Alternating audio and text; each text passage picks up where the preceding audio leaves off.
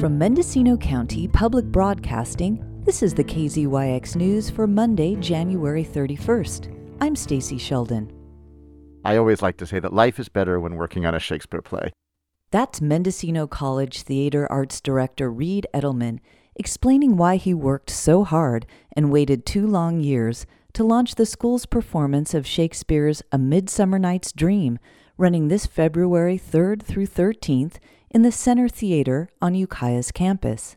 In December of 2019, Edelman held open auditions for the Shakespearean comedy. At that time, no one imagined the viral pandemic staged to shut down the world and persist for ensuing years.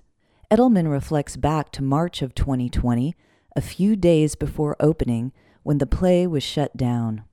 It was so heartbreaking because I just remember that day when we told everybody that it was not going to happen, and everybody was so sad, and, and it was really a magical production. At that time, Mendocino County was on COVID alert. One county resident had tested positive for the virus, and then no one could leave their homes except for essential activities, government functions, or the purchase of toilet paper. The promise of someday performing the play uplifted the cast and crew throughout the long hiatus. I think the thought of it, of coming back to it, did keep all of us going. I did not expect that it would be two years later that we would do it. Now, the two year hiatus is finally over, and the show prepares to open later this week.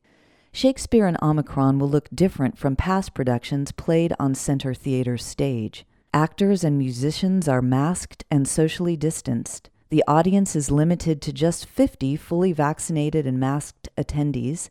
The experience will be novel for everyone involved, but just as we have learned to adapt to so many inconceivable situations during COVID, like Zoom meetings and those extra 10 pounds around our waists, everyone involved in the show will hopefully adapt to the new normal and find that Shakespeare, even in Omicron, offers up nourishing entertainment with farce and poignancy, just as it has always done for the past 500 years. Billy Hetherington, Willits charter school teacher and co founder of the Willits Shakespeare Company, was originally cast as jealous Oberon, king of the fairies.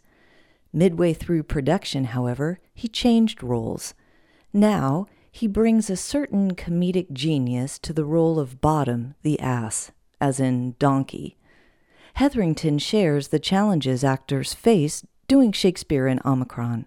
First and foremost, the masks and losing kind of half of your emoter, you know, your your moneymaker, is a fun challenge. And the sense that you got to act more with the body, which you know, that's kind of what I love to do, anyways.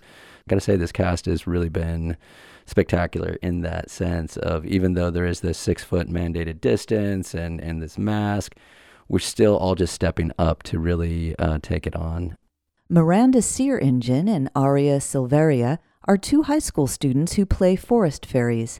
They sing, dance, and recite Shakespeare while masked. I think having to adjust to doing more intense things masked, it's been a little more difficult than expected. The most faces I see is just when people like take a drink of water and pull their mask mm-hmm. down for like five seconds, you know? Yeah, or like if you if you already know someone that's in the show and you've like seen them seen their face before, it's like then you know what their face looks like. But there's some people in here I don't I don't really know what their face looks like. Mindy Ramos, UUSD alternative education instructor, plays the buskinned Hippolyta, queen of the Amazons. COVID has kept her scene partner from rehearsal. Only recently have we had cast members out, I think because of COVID and I I too have only rehearsed my first scene. This is act 1 scene 1, so my first time on the stage in the play and I'm supposed to have this interaction with Ricky and and she's not been here to rehearse that. So we've only rehearsed it together once.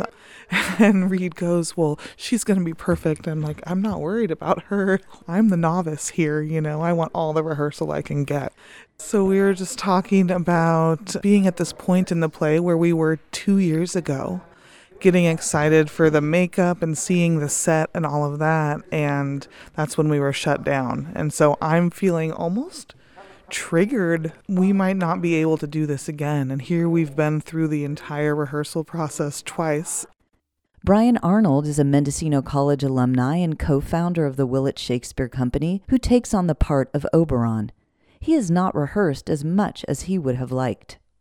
I tested positive for the Omicron plague virus, and it kept me out almost 10 days.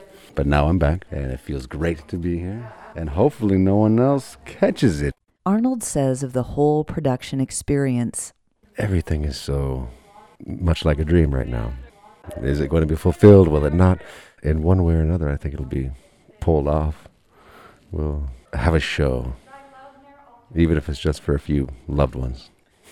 Despite numerous setbacks, Edelman is hopeful that this production of Shakespeare's timeless comedy, even in today's unpredictable world with unusual conditions, will still nourish the weary souls of the audience, actors, and crew by allowing all of us to come together to experience the magic of live theater. As a director, what I've thought of this play as a healing blessing. So back to the idea of Shakespeare in the time of Omicron, that we all need that right now, that healing blessing. For the KZYX News, I'm Stacy Sheldon. For all our stories with photos and more, you can visit kzyx.org. You can also subscribe to the KZYX podcast wherever you get your podcasts.